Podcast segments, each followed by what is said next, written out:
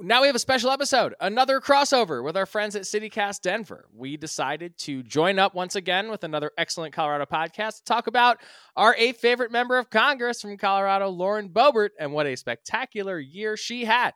So coming up, it's the CityCast Denver Get More Smarter podcast crossover episode, the 2023 holiday Lauren Boebert Clicktacular. Take a listen. Today on CityCast Denver, Congresswoman Lauren Boebert. After barely surviving her last election in 2022, she tried to cool it with the antics. But instead, the Boebert show went global with the grope heard round the world. So will 2024 prove to be the end of her political career? My producer Paul Karolyi and I are digging through all the latest muck with a couple of returning guests, Ian Silverii and Jason Bane. They are Democratic Party operatives, the co hosts of the Get More Smarter podcast, and they know Boebert's political future as well as anyone. And yes, this episode has some explicit moments. Today is Wednesday, December 20th. I'm Bree Davies, and here's what Denver's talking about.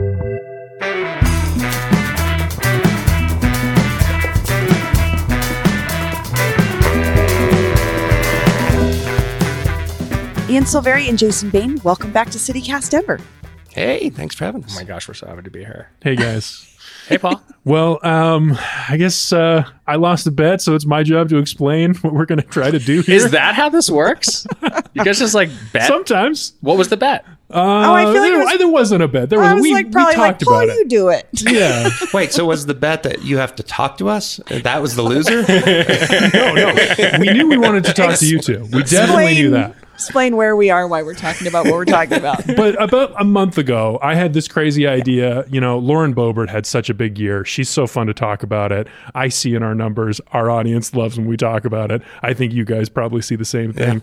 So, what if we did like a big Lauren Boebert, you know, Christmas special or like an end of the year? Like, where is she? And then, Ian, we talked, and you were like, well, there's actually a lot of new information that's happening. I think people would probably want to know about. And so that's that's what we want to know about. She's made plenty of news through uh, the what we call the Beetlebert scandal uh, back in September. But ever since then, it's not like she's been quiet. It's not like she's been doing nothing. She's just been doing like slightly lower boil stuff. And uh, we see the same thing in our audience. So that Jason and I were jokingly referring to this as the Lauren Boebert 2024 Holiday Clicktacular Special because we're probably going to get a bunch of those as a result of this. Do you? What is that right now? Is this like lefties circling the circling the the wagons or something? It's Like what's happening? What is this moment? man? It's just you can't not you can't look away. It's every day there's like another insane infraction. She spent last week in New York City with George Santos while he's making like three hundred that. grand a month on cameo. Cameo. and I think for Republicans, it's we'll get into this, but I think the the Beetlebert scandal was the the nail in her coffin. I uh, can't wait to talk about that. But I, I think even Republicans now are like, oh my God, Lauren Boebert, I- and and they're sort of on the where the liberals were like getting annoyed with her. Now everyone's sort of annoyed with her, and she's she's gone bipartisan in that way. so the great uniter, Lauren Boebert. Well, let's get into one of these things because there's one in particular, Ian, that and you said you found this story. This is a, a picture. Well, this uh, wasn't me, to the be Leadville clear. 100. Yeah, where did this come from? A friend What's of the story mine here? is just you know out there scrolling the internet, looking at photos, and Okay. comes across this picture of, and it's like pattern recognition. Like when you look at something long enough, you tend to see it faster or more places, right? So he sees like baseball hat. And he's like, well, wait a second. And there she is at the finish line for the Leadville 100 bicycle race. And she's cheering someone on. Lo Hmm. and behold, who is she cheering on? But one Quinn Gallagher. So Bar owner, she's been seen with. she's the he's the Beetlebert guy. he's the guy Okay. in the Beetlebert. Mm-hmm. You've all seen the Oh. videos. We don't have to He's the belabor the, gropey. point here. And Yeah. well, he was a groper. A little bit of Yeah, both. yeah. Both. I guess so. I thought they were against gropers. So here's the headline from the UK Daily Mail, who is now apparently the British tabs are reporting on like Colorado cycling races. This is how. yeah. This is how. you have any idea how that happened? By the way, I no, I can't really say. The universe is a wonderful place, and sometimes things just bang around, and here we are. So here's the headline, which is like one of those. Long UK headlines. Exclusive, all red. Lauren Boebert used campaign funds to buy tickets to cheer boyfriend Quinn Gallagher onto this. I fucking love this shade. 774th place in grueling Colorado bike ride weeks before a couple were kicked out of Beetlejuice performance. So this like That's the headline. begs a bunch. Of, that's the entire headline. Uh-huh. Yeah, I mm-hmm. didn't. I, I didn't paraphrase. so like this begs a couple questions because like she told TMZ during this like same period of time, she like implied she's really good at this. She's like kind of like lies by omission, where she doesn't like say what's happening, but she implied that that was her first date. It wasn't because back in whenever this was July, she was spending campaign money on seeing her boyfriend, then boyfriend, I guess, at the race. Leadville's not in her district. Campaign money? Yeah. How do you know it was campaign money? Because she has to disclose it. Because she spent Ah. $339 on event tickets for the Leadville 100 MTB race in August. That's when it was. Uh, Boebert has realized long ago, when, like Colorado Pols was the first to report this in like uh, November 2020, bef- after she had won her first election, before she was sworn in, that she had spent $20,000 on campaign funds for quote unquote mileage reimbursement, which is the equivalent of driving around the planet one and a half times. District's not that big. It's Not pretty that big. big. It's big, but it's that not big, yeah. circumnavigate the globe one and a half times big. But nothing happened from that, and so I think she's realized that People oh, aren't gonna look that I can just spend. Well, they might, and they might file a ethics complaint, but nothing will happen. But this is what George Santos got actually like ethics committee violation for was spending oh. campaign money on Hermes and OnlyFans Right. and all sorts of other stuff. So like the line seems pretty blurry, especially when it comes to enforcement. But this wasn't actually the end of the story at the Leadville 100 because we like unpacked the finances of this whole thing. So check it out. On July 31st of this year, Boebert's campaign paid Hoochcraft Cocktail Bar $317 for event catering. That is Quinn Gallagher's bar in Aspen, which famously hosted drag shows, which she is yes. ethically, allegedly Against. Against. Right. Um, on August 11th that year, uh, her campaign uh, Facebook page posted about her appearance at a veterans event in Archuleta County at the same time.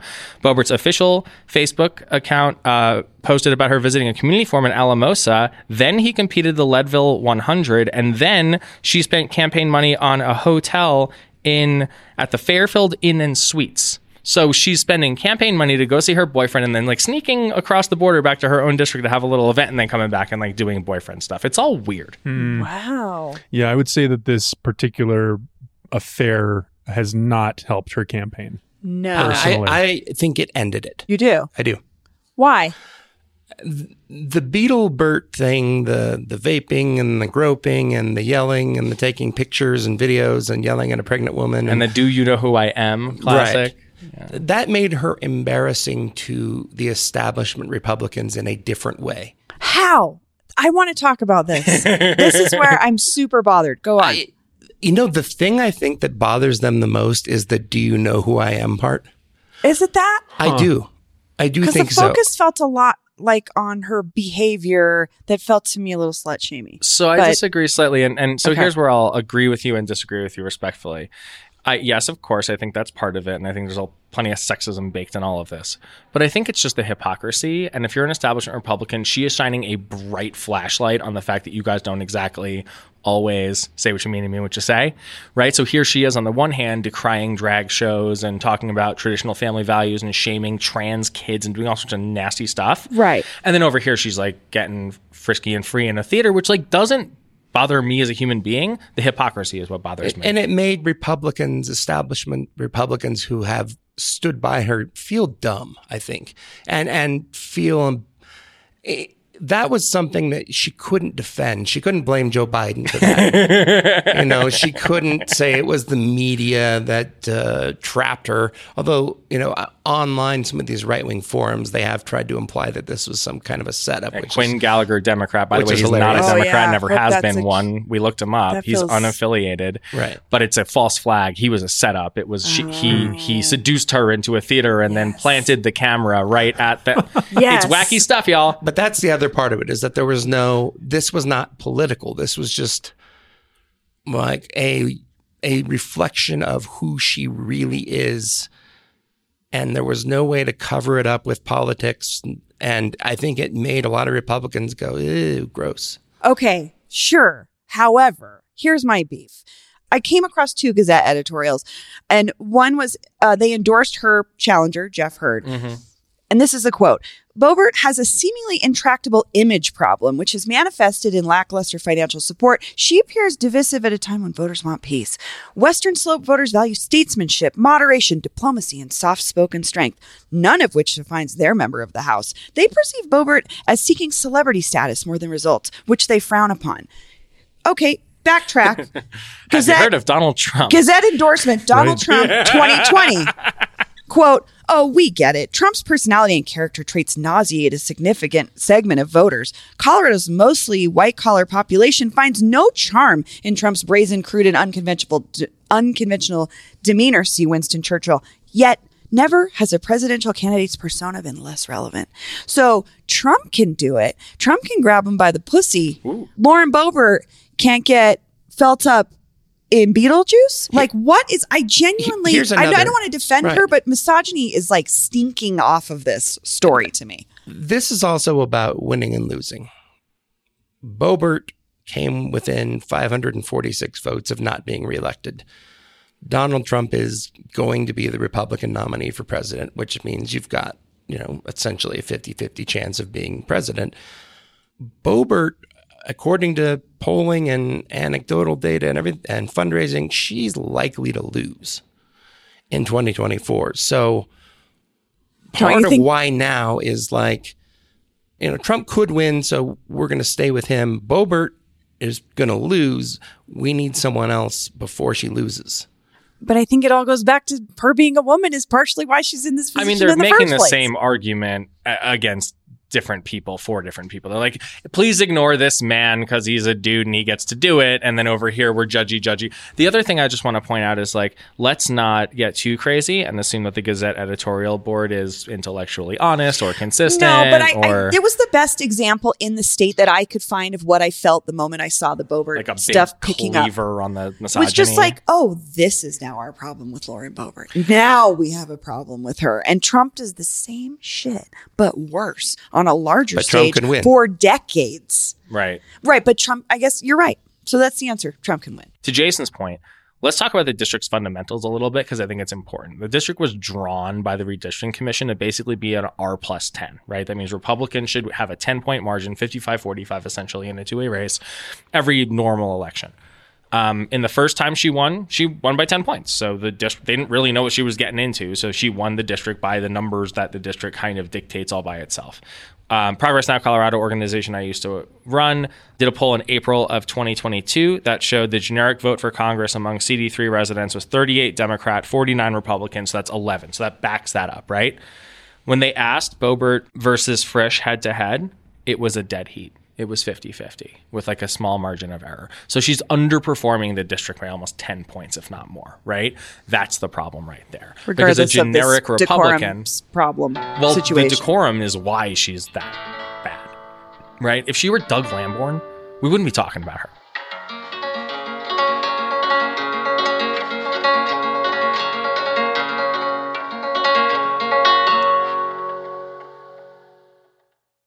Well, here, here's that's where I want to talk about because I, ever since the Beetlebert scandal, I reached out to Boebert's office for an interview, was declined, um, but I've got on her email list, and so I keep track of what she's been doing now since then. Oh, they And- popped you on the press list? Yeah, That's great. It is great, honestly. I can follow what she's actually doing because you, you Democrats, to be honest, always are hitting her for like What not they say she's doing. exactly what they say she's doing. Right. I don't- I but don't what they she's say doing she's it. doing is actual meaningful legislation that I think seems to matter to conservatives in her district, like this Pueblo Jobs She's Act. It's about really changing a chemical depot. Yep. Yeah, she's trying really hard. The wolves thing is the big one, I think, because she's trying to delist gray wolves at the exact time that gray wolves are going to be reintroduced to the state. The Cattlemen's Association sued to stop So this. that There's people at can least one one 'em. more. Yeah, so she Yeah. Yeah, wants people to be able to shoot them, Right. she- which yeah. is what ranchers want. Those are Western Slope issues. She understands that she needs to appear to be focusing on Western Slope issues. A lot of the stuff she's doing in Congress is going nowhere and isn't going to pass.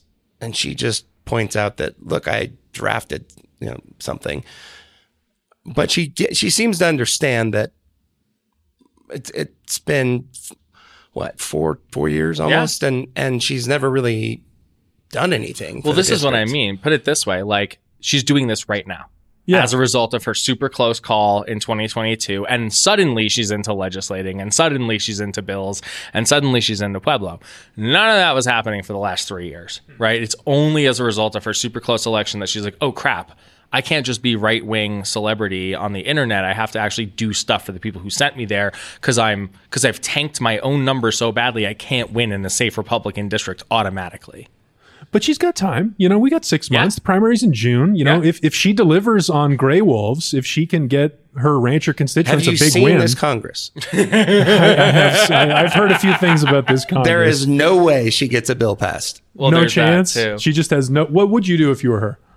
I would have done this a long time ago, but I, I think she's doing what she should do. I just it's too too late, uh, and because this Congress is so dysfunctional under these House Republicans who hate government, I, I don't see how anything gets back. They've in you know since this Republican led Congress has been in session, they've passed a budget, and uh, yeah. Yeah, and that's the end of the Uh, yeah. list. Oh, they and they they threw out their House Speaker.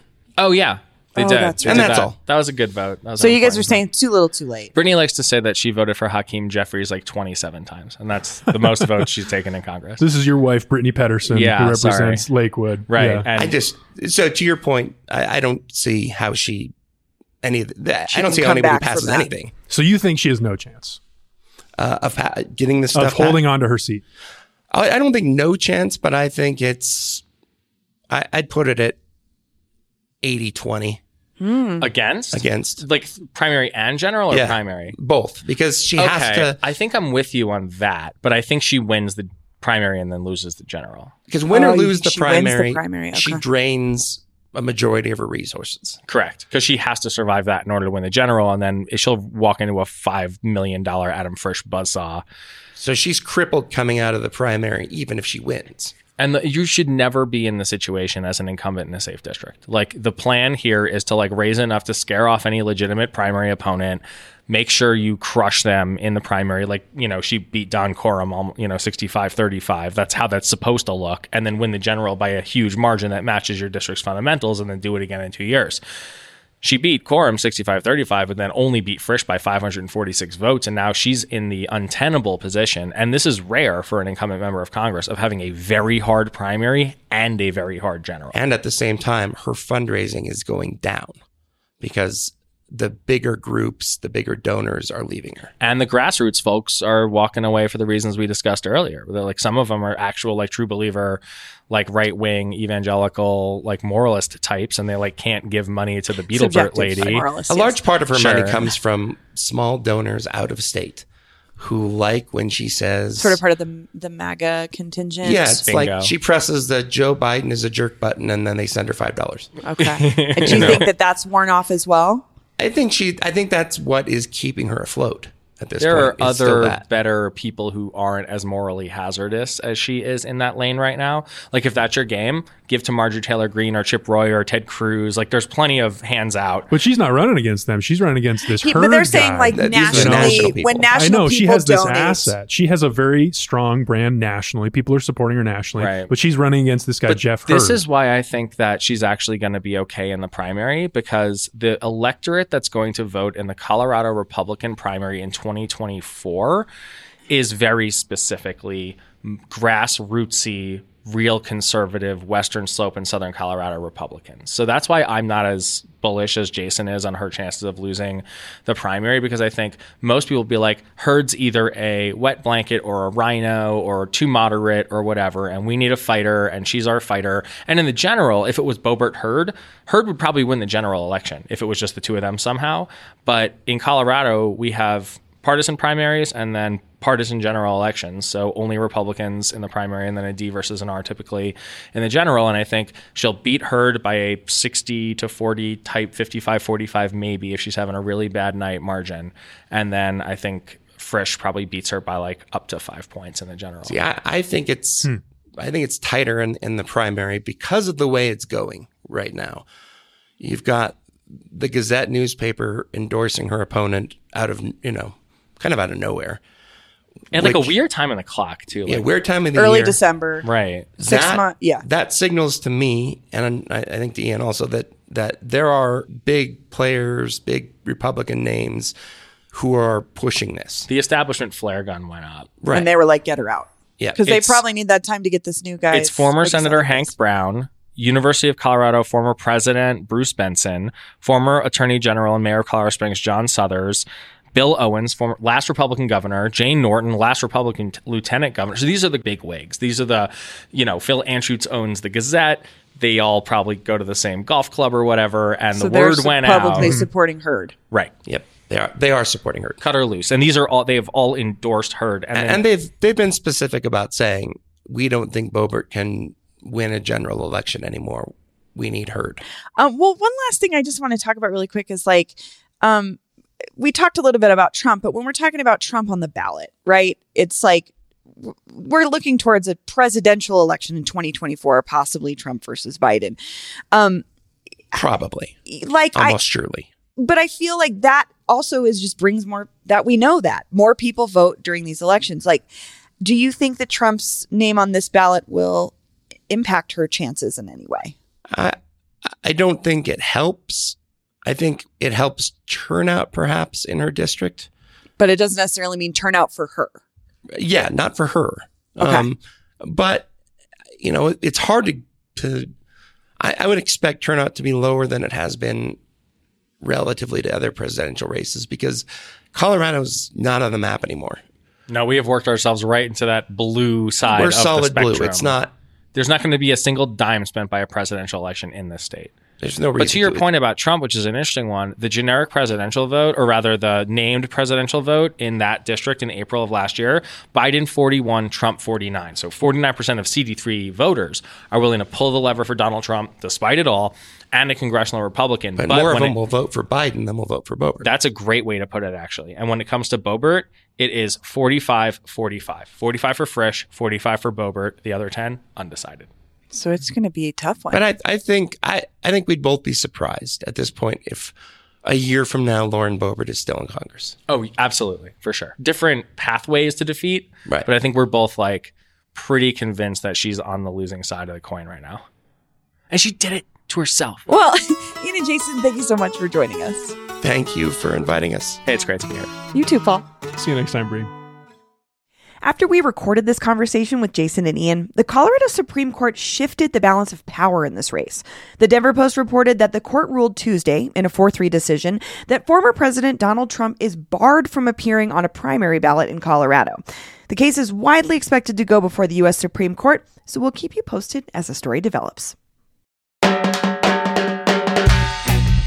That's all for today here on CityCast Denver. If you enjoyed the show, why not take a minute to tell a Colorado Congressional District 3 voter about us? Rate the show wherever you get your podcasts and subscribe to our morning newsletter and learn more about us at denver.citycast.fm. We'll be back tomorrow morning with more news from around the city. See you later.